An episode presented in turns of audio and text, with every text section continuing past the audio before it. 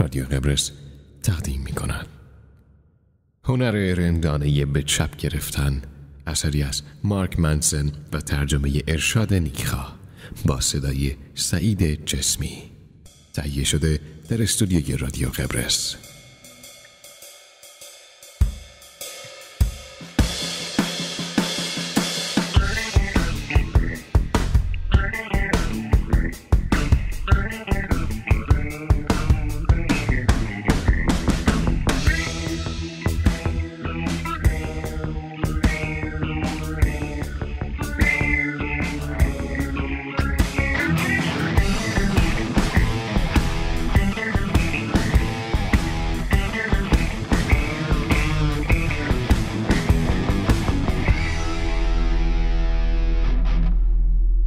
لذت قربانی بودن.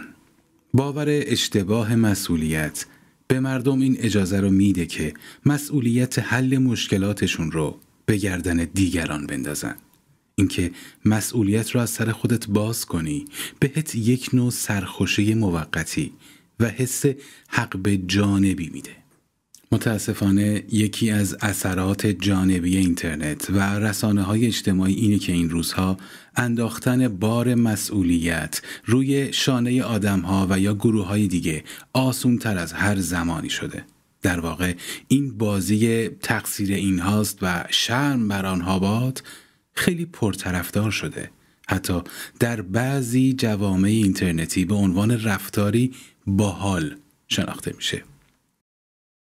منتشر کردن ناعدالتی ها در فضای عمومی بیشتر از هر نوع رویداد دیگهی در رسانه های اجتماعی باعث تهیج عاطفی آدم ها و جلب توجهشون میشه. و برای کسانی که همیشه حس می‌کنن قربانی هستند پاداش هایی مثل حجم قابل توجهی از توجه و همدردی رو به ارمغان میاره لذت قربانی بودن رو میشه این روزها هم در جناح راست دید و هم در جناح چپ هم بین فقرا و هم بین پولدارها. در واقع شاید این برای اولین بار در تاریخ بشر باشه که همزمان همه گروه های جامعه احساس می‌کنن که یه جورایی به طرزی ناعادلانه قربانی هستند و همشون سرمست سرخوشی هایی از جنس براشفتگی شدند.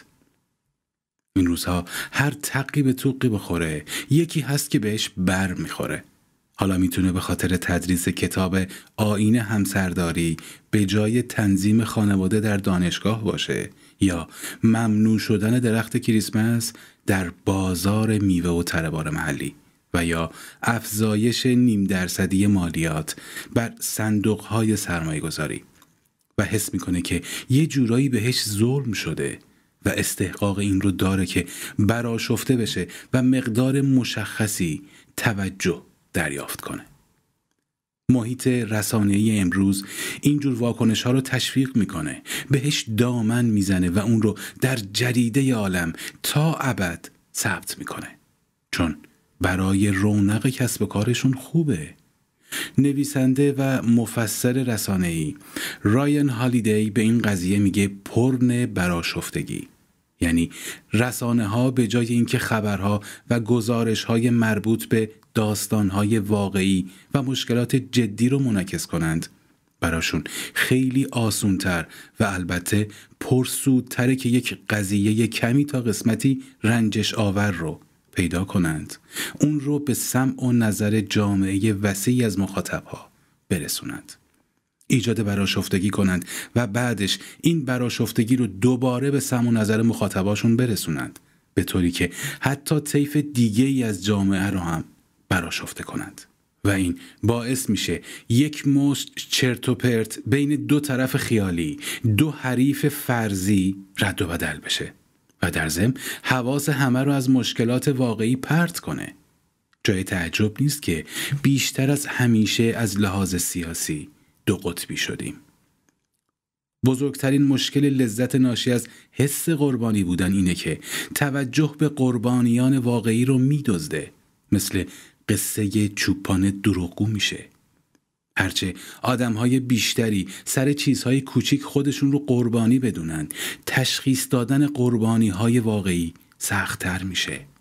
آدمها به این حس که همیشه رنجونده بشن عادت می‌کنن. چون این قضیه بهشون یک نوع سرخوشی میده. حق به جانب بودن و از لحاظ اخلاقی ارجحیت داشتند حال میده.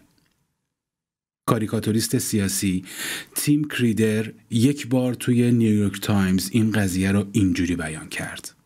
براشفتگی مثل خیلی چیزهای دیگه است که حس خوبی میده ولی ما رو از درون می‌خوره و حتی خبیستر و موزیتر از بسیاری رزیلت های دیگه است. چون حتی ما آگاهانه اعتراف نمی کنیم که از جنس لذته. ولی بخشی از زندگی در دموکراسی و جامعه آزاد اینه که هممون مجبوریم با عقاید و آدمهایی که لزوما دوستشون نداریم کنار بیایم. این بهاییه که برای این سیستم پرداخت می‌کنیم. شاید حتی با خودت بگی که خب هدف از دموکراسی همینه ولی به نظر میاد روز به روز آدمهای بیشتری دارن این رو فراموش می‌کنند. باید مبارزه هامون رو با دقت انتخاب کنیم و همزمان سعی کنیم با به اصطلاح دشمنمون همدلی کنیم.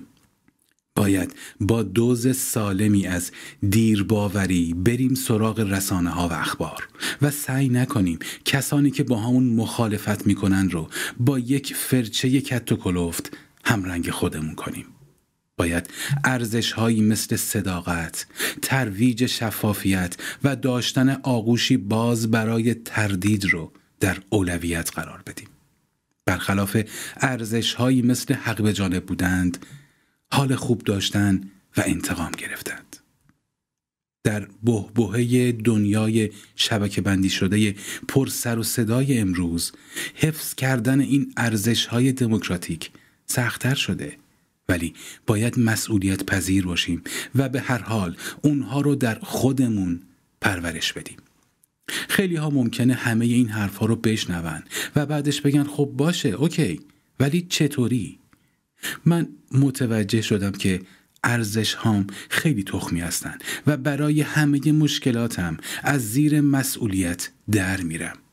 اینکه من یک عوضی خود محقبین هستم و فکر می کنم دنیا باید حول من و تجربه های ناخوشایندم بگرده. ولی چطوری این قضیه رو تغییر بدم؟ و من در جواب به یودا ارجاعتون میدم. یودا از کارکترهای جنگ ستارگان که همیشه می‌گفت یا انجامش بده یا نده. چطور؟ نداریم. شما همین الان هم. و در هر لحظه از روز دارید انتخاب می‌کنید که به چی اهمیت بدید و چی رو به چپتون بگیرید. می‌خوام بگم که تغییر همینقدر ساده است. به سادگی انتخاب کردن یه چیز دیگه که براتون مهم باشه. واقعا همینقدر ساده و سرراسته. ولی اونقدر هم آسون نیست. آسون نیست. چون اوایل مسیر قرار حس کنی که یک بازنده هستی یک شارلاتان یک عوضی احمق. قرار کلی مضطرب بشی. احتمالا حمله عصبی هم به دست بده. ممکنه تو این فرایند از دست همسر یا بچه هات کلت خراب بشه. اینها همه اثرات جانبی تغییر دادن ارزش هاته تغییر دادن چیزهایی که به چپت می‌گیری و نمی‌گیری. ولی خب اجتناب ناپذیرند. ساده است ولی واقعا سخته. بیایید به چند تا از این اثرات جانبی نگاهی بندازیم.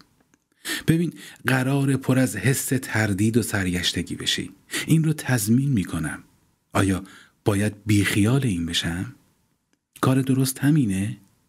رها کردن ارزشی که سالها بهش متکی بودی کار راحتی نیست و تو رو سردرگم می‌کنه. یه جوری که نتونی خوب و بد رو از هم تشخیص بدی. این قسمت سخت ماجراست ولی طبیعیه. بعدش حس می‌کنی یک شکست خورده ای چون به هر حال نصف عمرتو بر اساس یک ارزش جلو بردی.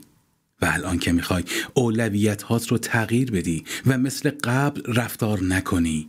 دیگه نمی‌تونی اون معیار قدیمی که همیشه بهش اعتماد داشتی رو برآورده کنی. و در نتیجه فورا حس می‌کنی یک متقلب بیهویت هستی. این هم طبیعیه و البته کمی هم آزاردهنده. و قطعا بارها پس زده خواهی شد ولی پوستت کلفت میشه.